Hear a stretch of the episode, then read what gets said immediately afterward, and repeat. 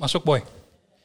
Oke, uh, ketemu kembali dengan Kaltara Podcast edisi ke ini edisi spesial ya. Bersama kita telah hadir Bapak Bupati Bulungan, Sarwani S P D M S I. Uh, kali ini kita akan membahas tentang apa yang akan dilakukan oleh beliau nanti selama empat tahun pemerintahannya. Selamat datang di Kaltara Podcast, Pak Sarwani. Terima kasih. Mungkin sedikit lebih dekat. Ya. Oke. Oke. Rencananya Bapak dilantik ini mungkin dalam minggu-minggu ini. Insya Allah. Insya Allah. Nah, ini sudah ada bayangan nggak, Pak? Kira-kira selama setahun ini ada target atau apa gitu uh, dalam program kerja Bapak? Baik. Terima kasih. Uh, kebetulan Insya Allah mudah-mudahan tidak ada halangan tanggal tujuh belas besok. Hari Rabu sesuai dengan jadwal dan juga uh, masa berakhirnya pemerintahan Bupati sebelumnya uh, terkait dengan target untuk rencana pelantikan yang saya maksud. Tapi untuk rencana target sebenarnya kalau kita melihat dari yang sudah ada di tahun dua ribu dua puluh satu ini itu sudah dilaksanakan uh, penyusunan A P B D yang dilakukan oleh pemerintahan yang ada hari ini bersama dengan D P R D dan sudah di, diketok dalam program kegiatan tahunan dua ribu dua puluh satu. Sehingga pasti, eh, yang kita ingin pastikan bahwa seluruh program-program yang sudah terlaksana dan dianggarkan di dua ribu dua puluh satu itu betul-betul terlaksana dan dilaksanakan secara baik. Itulah yang menjadi target kita. Namun saya pribadi ketika pertama kali nanti akan masuk di jajaran pemerintah Kabupaten Bulungan pasca dilantik, tentu yang lebih utama bagi saya adalah bagaimana mengkonsolidasikan seluruh perangkat daerah yang ada di Kabupaten Bulungan ini untuk bersama-sama memastikan dan menyatukan visi misi kita bersama untuk membangun daerah ini Kabupaten Bulungan, khususnya bagaimana fokus kita berkaitan dengan masalah yang sudah dianggarkan atau diprogramkan di tahun A P B D dua ribu dua puluh satu ini. Oke, ini sedikit kembali ke belakang Pak ya. Uh, kalau selama pada kalau visi misi ini mungkin ada yang belum tahu. Hmm.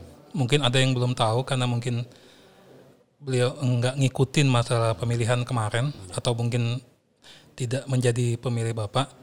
Tapi kalau visi misi Bapak nanti rencananya gimana Pak selama empat tahun ini?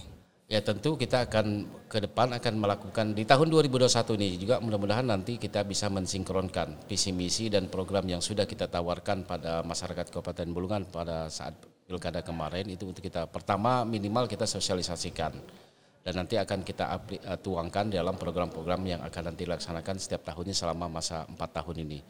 Karena visi kita kemarin adalah berkaitan dengan mewujudkan Kabupaten Bulungan berdaulat pangan, maju dan sejahtera. Dan dari visi itu kita mengusung lima misi.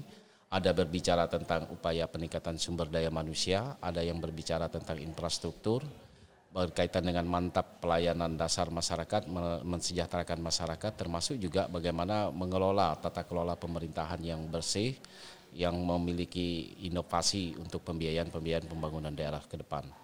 Itulah visi misi kita yang nanti yang memang kita tuangkan dalam rumuskan lebih konkret dalam bentuk program kegiatan.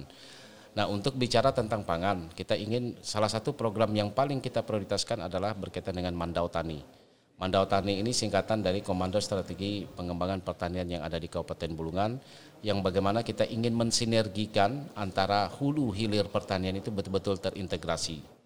Sehingga nanti program-program yang kita kembangkan dalam pangan, program pangan dalam arti luas ya khususnya di sektor pertanian ini betul-betul terintegrasi bukan hanya kita bicara dari sisi produksi tapi memastikan bagaimana hilirisasi dari hasil-hasil produksi itu betul-betul terintegrasi dengan program yang kita buat dalam program Mandau Tani itu.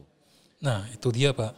Kemarin kan gini, saya sempat ngobrol dengan beberapa teman ya. Mm. Kan kita fokus kita memang ke pertanian. Pertanian. Nah salah satu teman saya itu kemarin sempat ngeluh. Dia tuh kalau soal pertanian kita tuh sebenarnya tidak kalah. Dari sisi lahan, dari sisi mm. mungkin sedikit perhatian. Kemarin dia juga ngeluh tahun tadi katanya masalah pupuk mungkin tidak tersalurkan secara baik katanya. Yeah. Uh, tapi yang itu nggak terlalu penting sebenarnya katanya. Yang paling sedikit mengkhawatirkan dia sebagai petani itu masalah uh, kemana menjualnya itu loh. Tadi Bapak bilang ada masalah dari hulu ke hilir. Hmm.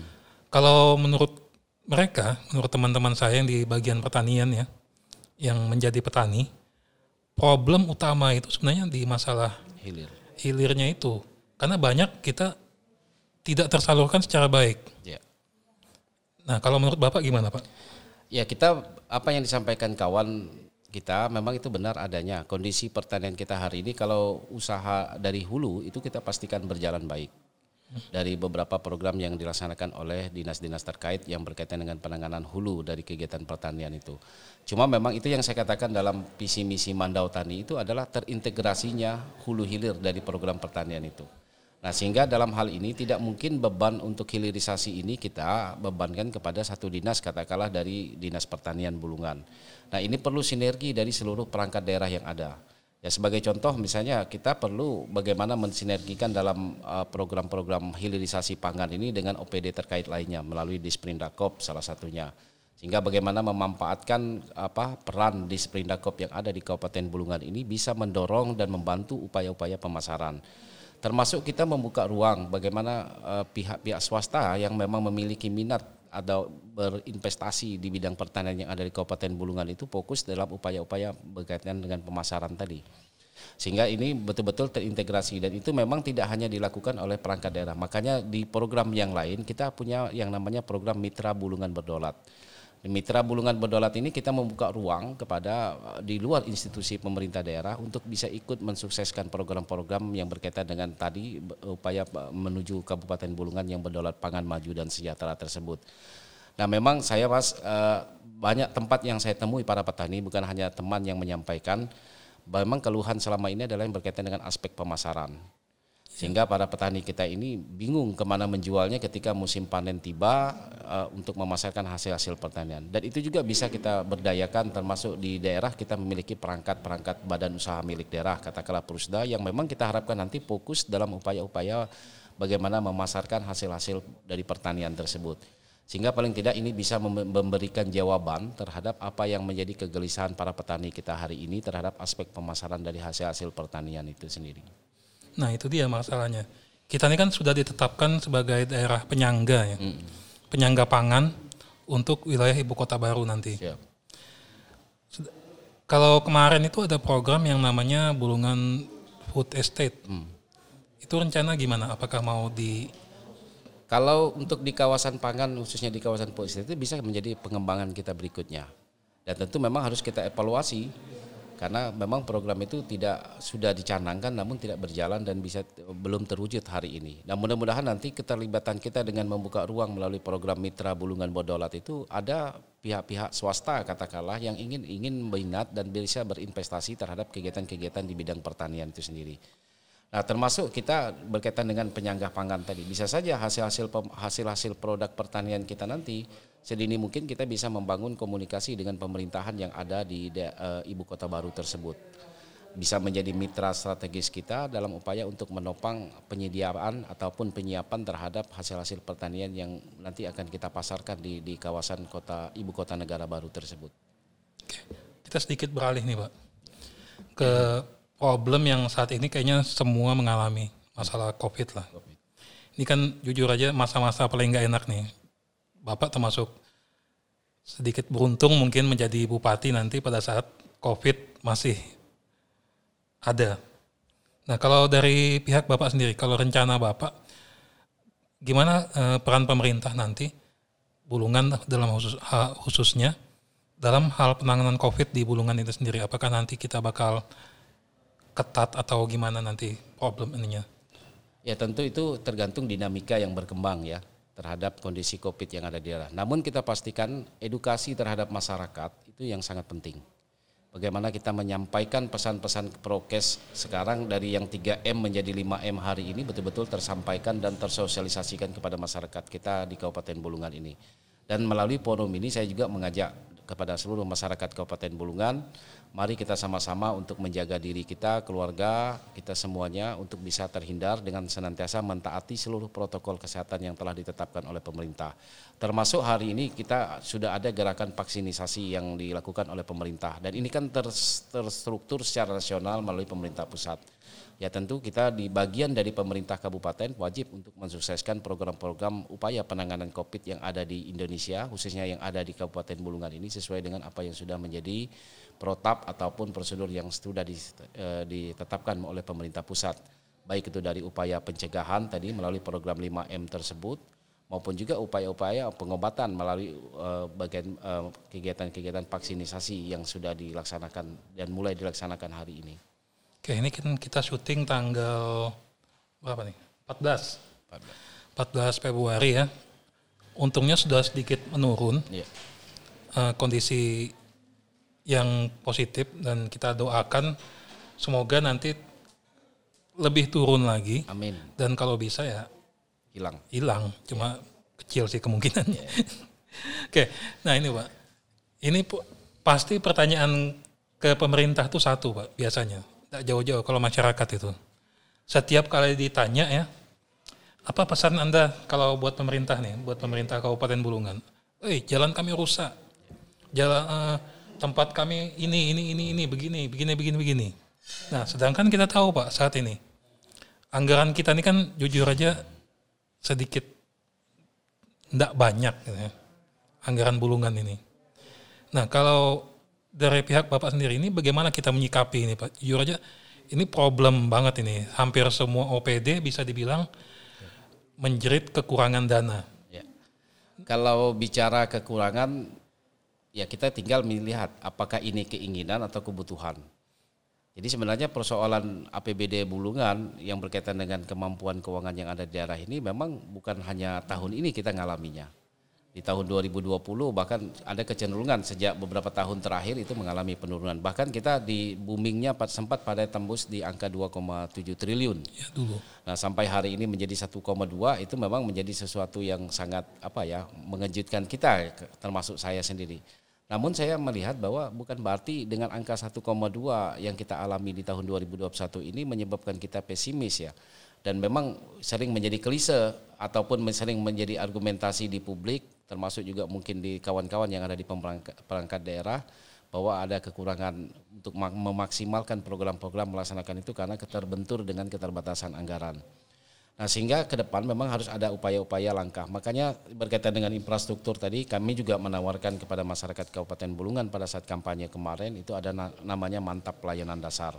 Sehingga hal-hal yang berkaitan dengan pemenuhan terhadap pelayanan dasar itu paling tidak menjadi skala prioritas yang harus kita kembangkan. Apalagi dengan sistem, artinya Mas, dalam sistem kita menganggarkan ke depan apa yang memang betul-betul menjadi kebutuhan, bukan menjadi sebuah apa harus kita belanjakan semua. Karena kalau kita mengukur dengan kemampuan yang ada antara program yang disusun melalui forum-forum Musrenbang misalnya, dengan kemampuan kita membiaya itu pasti tidak akan pernah ketemu. Dan selalu pasti ada kurang. Katakanlah di tahun dua ribu dua puluh saya masih mengikuti Musrenbang di tahun dua ribu sembilan belas untuk dua ribu dua puluh. Kita harus menyiapkan anggaran kalau memenuhi semua program-program yang diajukan melalui program Musrenbang di tingkat desa sampai di kabupaten itu kurang lebih lima triliun. Tapi faktanya kemampuan yang ada di kita itu hanya satu koma dua. Nah untuk itu kan kita paling harus cerdas memilih mana memang program-program yang memang skala prioritas dan memang menyentuh kebutuhan dasar layanan masyarakat itu sendiri.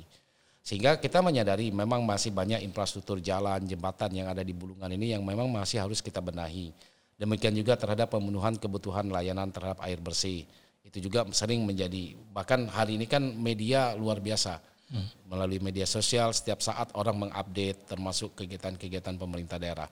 Sehingga dalam hal ini ke depan saya juga mengajak dan mendorong kepada kawan-kawan yang ada di O P D. Artinya dengan segala keterbatasan kemampuan yang keuangan yang ada di daerah ini bukan berarti kita berhenti berinovasi mencari sumber-sumber pembiayaan.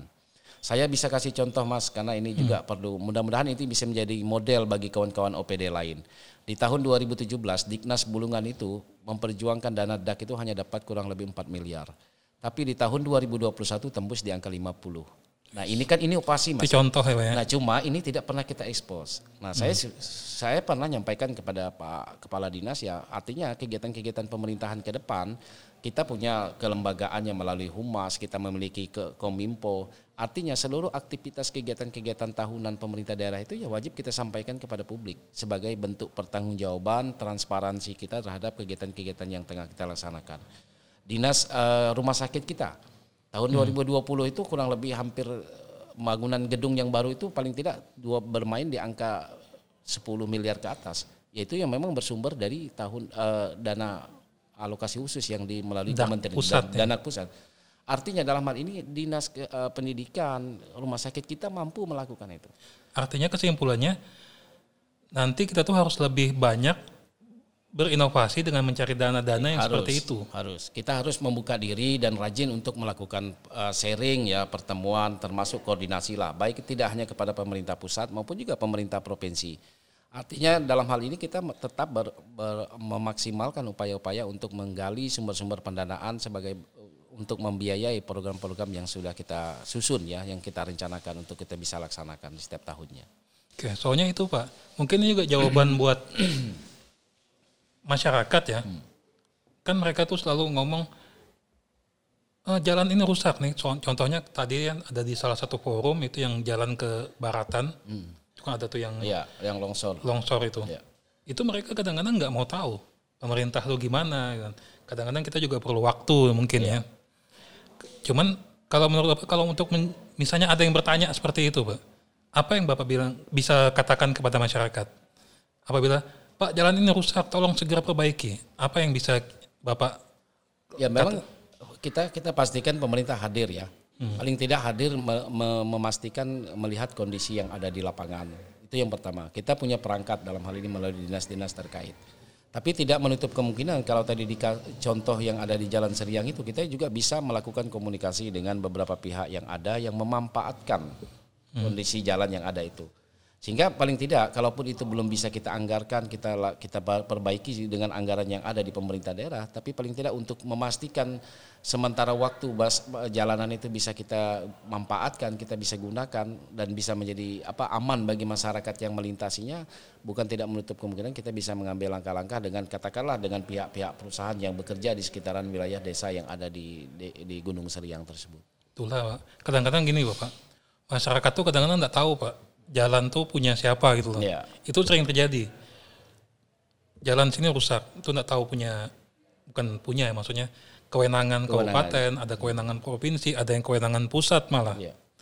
Tapi mereka taunya yang penting pemerintah, pemerintah siapa saja, yeah. siapa yang paling dekat, kebetulan mungkin Bulungan yang paling yeah. dekat, itulah yang dituntut. Ternyata padahal jalan itu punya uh, kewenangan nasional misalnya, yeah, yeah. karena jalan lintas provinsi misalnya, itu sering terjadi soalnya hmm. saya lihat. Dan mereka tidak mau tahu gitu kan, itu ya cuma mungkin nanti mungkin itu salah satu yang akan Bapak hadapi ya. mungkin nanti. Ya tentu banyak lah infrastruktur, bukan hanya, ya makanya tadi dengan pira ramainya di media sosial ini kan sangat luar biasa ya. Hmm. Artinya keterbukaan informasi publik menyampaikan terhadap kondisi yang real di lapangan itu juga luar biasa bagi pemerintah daerah. Sebagai sebenarnya justru itu menjadi masukan yang sangat berharga bagi kita, sehingga mungkin update terhadap kondisi real yang ada di Kabupaten Bulungan itu bisa kita dapatkan setiap saat melalui peran media sosial tersebut. Oke, tadi Bapak sudah sedikit menyinggung masalah O P D nih Pak, masalah O P D tadi Bapak sebut kayak masalah Humas, Kominfo, rumah sakit dan lain sebagainya. Bapak sudah berapa tahun itu sebagai wakil rakyat kan hmm. sebelumnya. Kalau Bapak menilai kinerja O P D kita gimana Pak sebenarnya sampai sejauh ini? Ya tentu penilaian kinerja O P D ini kan sesuai dengan uh, program yang mereka susun, termasuk juga dengan pengalokasian anggaran. Dan itu bisa kita lihat karena parsial ya, setiap tahun itu bisa dilihat dari antara serapan ke, uh, anggaran yang diberikan, antara serapan di, di keuangannya maupun fisik yang dilaksanakan itu bisa menjadi. Tapi lima tahun pengalaman saya terakhir ini saya melihat itu bagus. Artinya ketika diberikan kepercayaan, alokasi anggaran yang diberikan itu rata-rata terserap di atas tujuh puluh, bahkan ada yang sampai di delapan puluh persen lebih. Jadi kalau dirata-ratakan itu bagus ya. Artinya mudah-mudahan ini paling tidak nanti sehingga apa namanya program-program yang sudah direncanakan itu betul-betul bisa terlaksana dan bisa dinikmati langsung oleh masyarakat kita yang ada di Kabupaten Bulungan ini. Oke. Sedikit um, masalahnya Pak, kita bicara tentang masalah op- sektor pemerintah. Kan banyak yang ngomong kita nih daerah Bulungan nih termasuk daerah yang bisa dibilang government centris, maksudnya sektor swastanya mungkin sedikit kurang jalan. Kalau menurut Bapak sebagai nanti Bupati Bulungan itu gimana nanti anunya? Kita ini kan banyak selalu tergantung ke pemerintah Pak, yeah. kebanyakan kita saat ini. Jadi sektor swasta itu masih tidak terlalu, no. Kalau Bapak selaku pimpinan Bulungan nanti gimana menyikapi hal itu, Pak? Ya, makanya dalam program kita, Mas, ada namanya Mitra Bulungan Berdaulat yang tentu ini membuka ruang tidak hanya kepada diskusi terkait dengan pembangunan di Kabupaten Bulungan ini kepada uh, pemerintah daerah. Sehingga dalam konsep mengelola pemerintahan ke depan, khususnya perencanaan pembangunan sampai di tingkat pelaksanaannya, makanya ada kita dalam visi misi itu kita menggunakan konsep pentahelix. Salah satunya di situ ada elemen pemerintah sendiri, ada masyarakat, ada partisipasi swasta, ada media, ada juga perguruan tinggi. Inilah pilar-pilar pembangunan daerah Kabupaten Bulungan yang nanti akan kita ajak untuk bersama-sama mendiskusikan termasuk untuk bagaimana merumuskan program-program pembangunan yang harus kita laksanakan. Sehingga dengan rumusan dan adanya forum bersama ini saya pikir akan melibatkan kembali apa lebih banyak peran media termasuk peran swasta dalam hal ini untuk bersama-sama berpartisipasi membangun daerah Kabupaten Bulungan ini. Sehingga saya sangat menyadari A P B D Bulungan itu sekian tahun itu sangat tergantung dengan yang namanya A P B N. Bahkan kalau kita bicara tentang P A D Bulungan itu rata-rata tidak pernah ketika bicara target misalnya itu tidak katakanlah sampai seratus miliar per tahun. Nah, sementara dengan kondisi daerah hari ini, ketergantungan kita membangun daerah ini, beban untuk membangun daerah ini kan sangat luar biasa beranunya. Sehingga ke depan memang harus ada upaya-upaya bagaimana menggali sumber-sumber potensi yang ada di daerah ini. Termasuknya bagaimana kebijakan-kebijakan daerah juga kita harus berikan ruang untuk swasta, untuk mau dan ber, berinvestasi besar ya untuk di daerah Kabupaten Bulungan ke depan. Sehingga peran swasta itu betul-betul terasa di daerah ini ke depannya. P A D kita tuh masuk kecil ya? Kecil, kalau kita bicara kecil. Walaupun realisasinya lebih dari seratus miliar per tahun. Nah, mudah-mudahan ini menjadi P R kita, mudah-mudahan kita bisa meningkatkan P A D ini sehingga masih banyak program-program yang memang belum bisa kita laksanakan bisa terakomodasi ketika memang ada kemampuan dari sisi pembiayaan atau keuangan yang kita miliki untuk membangun daerah Kabupaten Bulungan ini. Kita ini susahnya, kalau kalau saya melihat secara kasarnya ya, terkait dengan masalah P A D, banyak sumber daya kita itu yang orangnya itu kebetulan banyak enggak di sini. Ya. Contoh kayak, mohon maaf, masalah tambak. Ya. Tambaknya di wilayah kita, ya, itu P R, tapi P R. Yang punya dan enggak pernah bayar pajak ke kita itu orang kebanyakan orang luar. Ya. Sama juga dengan masalah misalnya, ini kalau kita melihat secara garis besar aja itu kan, sarang burung dan ya. Lain sebagainya. Mungkin itu ya. P R kita banget itu nanti ya. Itu kayaknya. Bahkan kalau tadi saya yang kedua berkaitan dengan sarang burung, bahkan sepengetahuan saya tahun ini D P R Bulungan juga sudah melakukan upaya ya melalui hmm. pembuatan perumusan perda dan sebenarnya perda itu sudah ada. Tinggal mungkin ada beberapa perubahan ya, sehingga bagaimana kita memanfaatkan potensi alam sumber daya alam berupa sarang burung rumahan hari ini yang ramai di Kabupaten Bulungan itu juga menjadi paling tidak menjadi bisa menjadi sumber P A D kita. Nah, berkaitan dengan tambak itu Mas Mamung banyak problemnya kompleks. Yeah. Sehingga mungkin ya kita sangat terbatas ketika kita juga belum menginventarisasi, mengidentifikasi karena di kawasan-kawasan tambak yang terbuka hari ini dan sudah berproduksi itu tentu ada beberapa kawasan yang memang dalam status kehutanan. Nah, ini siapapun bupatinya saya pikir tidak akan berani memberikan izin sebagai dasar nanti ketika mungkin kita ingin mendapatkan manfaat dari sisi P A D ketika kegiatan-kegiatan pertambakan itu belum memiliki legalitas. Nah, ini yang harus kita menjadi P R utama kita. Sehingga harapan kita Kabupaten Bulungan setahu saya Mas yang sudah existing terbuka ya, yang berproduksi itu lebih dari seratus ribu hektar hari ini. seratus ribu hektar setahu saya ya. Mungkin Tapi, mm, namun yang bisa memberi manfaat ke kita kan belum ada dari sisi produksi misalnya mereka. Bertonton hasil tambak, kepiting maupun ikan yang dikelola melalui kegiatan-kegiatan budidaya pertambakan itu larinya ketika dipanen ataupun dibawa hasil-hasil itu keluar dan kita tidak mendapatkan apa-apa. Nah, itu memang menjadi apa ya P R panjang kita ke depan, terutama dalam memastikan kegiatan-kegiatan ini juga kita memastikan itu betul-betul legal, memiliki izin dan lain sebagainya sehingga nanti pemerintah daerah juga bisa menarik manfaat dari sana ketika ada aspek-aspek yang menyangkut perizinan yang diberikan itu paling tidak berkontribusi upaya untuk meningkatkan P A D Kabupaten Bulungan.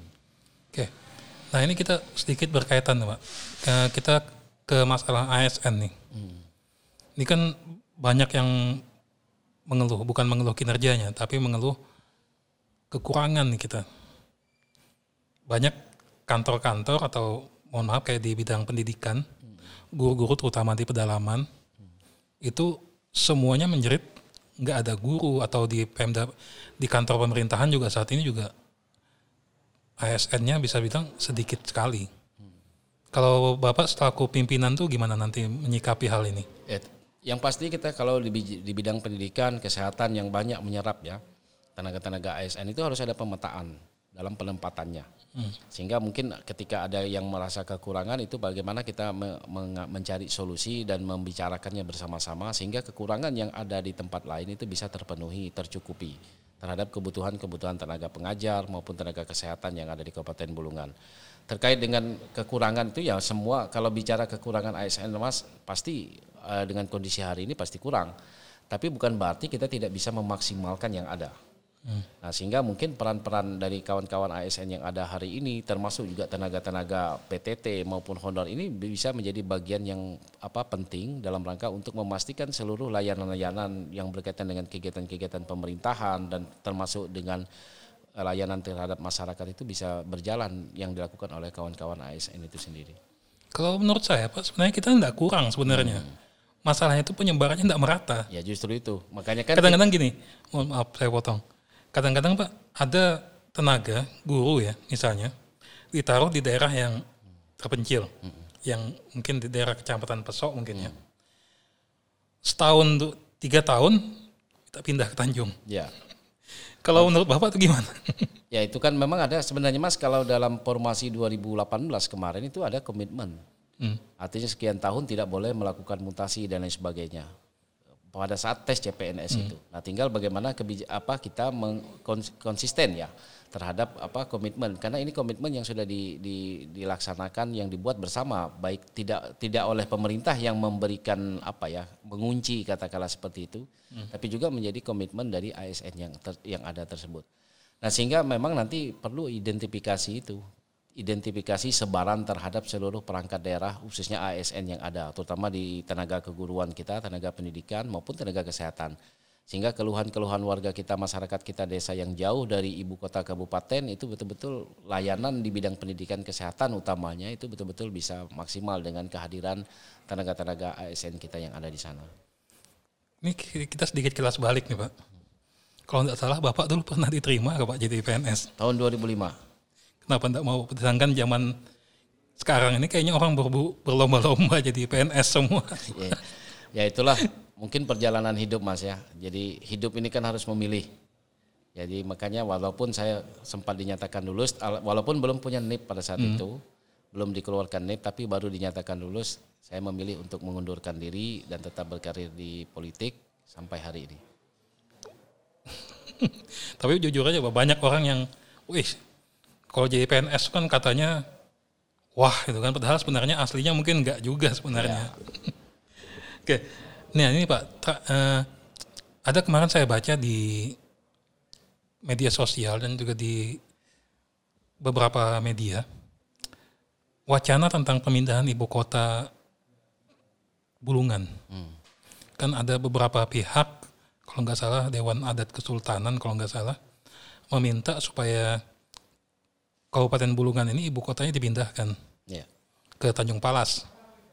Kalau Bapak selaku Bupati Kabupaten Bulungan, kalau untuk aspirasi seperti itu gimana menurut Bapak?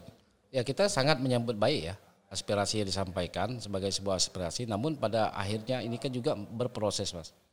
Bahwa keterkaitan pemindahan ibu kota Kabupaten Bulungan sebagaimana disampaikan aspirasi melalui lembaga adat, dan mas tokoh masyarakat yang ada di Tanjung Palas misalnya meminta kembali ke Tanjung Palas itu kan tentu kita paralel dengan kondisi Tanjung Selor nanti ke depannya. Hmm. Ya hari ini sebenarnya kalau bicara tentang pemindahan ibu kota kabupaten sebenarnya tidak sulit. Namun ketika kita memindahkan ini kan juga ada konsekuensi meninggalkan tempat lama kita di Tanjung Selor yang hari ini masih sebagai ibu kota, tapi ini kan kita harus pastikan jadi apa Tanjung Selor kan gitu. Iya. Yeah. Nah hari ini memang perjuangan, bahkan Tanjung Selor itu menjadi D O B sudah disuarakan selama sekian tahun terakhir ini. Bahkan kita, saya sendiri sempat hadir rapat-rapatnya baik di Komisi dua D P R R I termasuk juga dengan D P D R I bersama dengan pemerintah provinsi untuk menyuarakan terkait dengan pembentukan daerah otonomi baru khususnya kota Tanjung Selor. Nah, mungkin undang-undang nanti kalau itu memang jadi, Tanjung Selor menjadi D O B tersendiri, menjadi kota, otomatis kan paralel di dalam, paling tidak di dalam produk undang-undang itu menjadi bagian ketika upaya untuk bagaimana me- me- menyiapkan ataupun memindahkan ibu kota Kabupaten Bulungan pasca terbentuknya D O B Tanjung Selor itu sendiri. Hmm. Nah, terkait dengan itu memang juga saya sepanjang yang saya tahu ada beberapa kajian akademis yang sudah dilakukan. Bahkan itu pada saat itu difasilitasi oleh pemerintah provinsi itu melakukan kajian-kajian di beberapa kecamatan yang ada di Kabupaten Bulungan sebagai calon ibu kota Kabupaten Bulungan ke depan pasca terbentuknya D O B Tanjung Selor. Jadi kalau saya hari ini menyambut baik aspirasi yang disampaikan, ya, namun kita harus taat terhadap ketentuan yang berlaku. Sampai hari ini di Indonesia pemerintah pusat juga belum membuka yang namanya moratorium untuk pembentukan D O B itu. Itu dia masalahnya. Itu masalahnya. Kan banyak juga nih daerah-daerah daerah. yang pingin ratusan, ratusan, ratusan. Ya? Di Kaltara ini saja Nunukan itu ada usul menjadi dua D O B baru. Dua D O B dua baru. Apalagi itu kan sebenarnya kalau kita melihat strategisnya Nunukan maupun Malinau itu kan kalau isu perbatasan yang dibawa ke pusat mungkin akan ini. Cuma kan ketika itu satu saja dibuka, otomatis langsung yang lain semua itu ikut semua. semua. Nah, sehingga konsekuensinya kan ini menjadi beban ya, beban. Walaupun ada aturan mengatakan ada pembiayaan bersama antara daerah yang baru maupun daerah yang dimekarkan dengan daerah yang lama itu hmm. menjadi tanggung jawab daerah lama. Cuma dengan kondisi hari ini kemampuan keuangan yang ada di daerah masing-masing daerah yang mengajukan daerah otonomi ini kan kita harus objektif juga. Hmm. Artinya masih baik. Tapi sebagai sebuah semangat, sebagai sebuah keinginan, cita-cita itu kita sangat apresiasi apa yang sudah disuarakan hari ini. Yang Tanjung Selor, apa kabarnya Pak? Yang D O B Tanjung Selor, Kota Madia ya nanti? D O B Tanjung Selor itu sudah secara resmi disampaikan kepada uh, pemerintah pusat, baik itu di Kementerian Dalam Negeri maupun di kelembagaan D P R R I maupun D P D. Namun hmm. persoalannya kan untuk membentuk sebuah D O B ini kan ada prasyarat yang lain yang harus kita penuhi. Baik itu tidak hanya dari sisi administratif semata. Katakanlah di Tanjung Selor itu harus membentuk minimal ada empat kecamatan. Sekarang nah, ini baru tiga. Nah, untuk menuju ke empat kecamatan itu harus sekian kelurahan, nah, kelurahan atau desa yang ada. Nah ini hmm. kan ini ini kondisi yang harus kita kita siapkan dari awal dari bawah. Minimal kita akan melakukan langkah-langkah pemekaran di tingkat R T. Dari R T nanti akan menuju membentuk sebuah kelurahan. Kelurahan akan memekarkan lagi untuk membentuk sebuah desa dan uh, sebuah kecamatan yang ada. Dan setahu saya D P M D Bulungan itu sudah melakukan langkah-langkah di, di awal ya dasar hmm. melalui pembentukan-pembentukan pemekaran R T yang ada di Kabupaten Bulungan khususnya di wilayah Kota Tanjung Selor itu. Iya Bulungan aja, eh, Tanjung Selor aja kalau saya tidak salah ingat kelurahannya baru tiga. Tiga. Tiga Tanjung Selor Ulu, Hilir, Tanjung Timur. Selor Timur. Ya kan.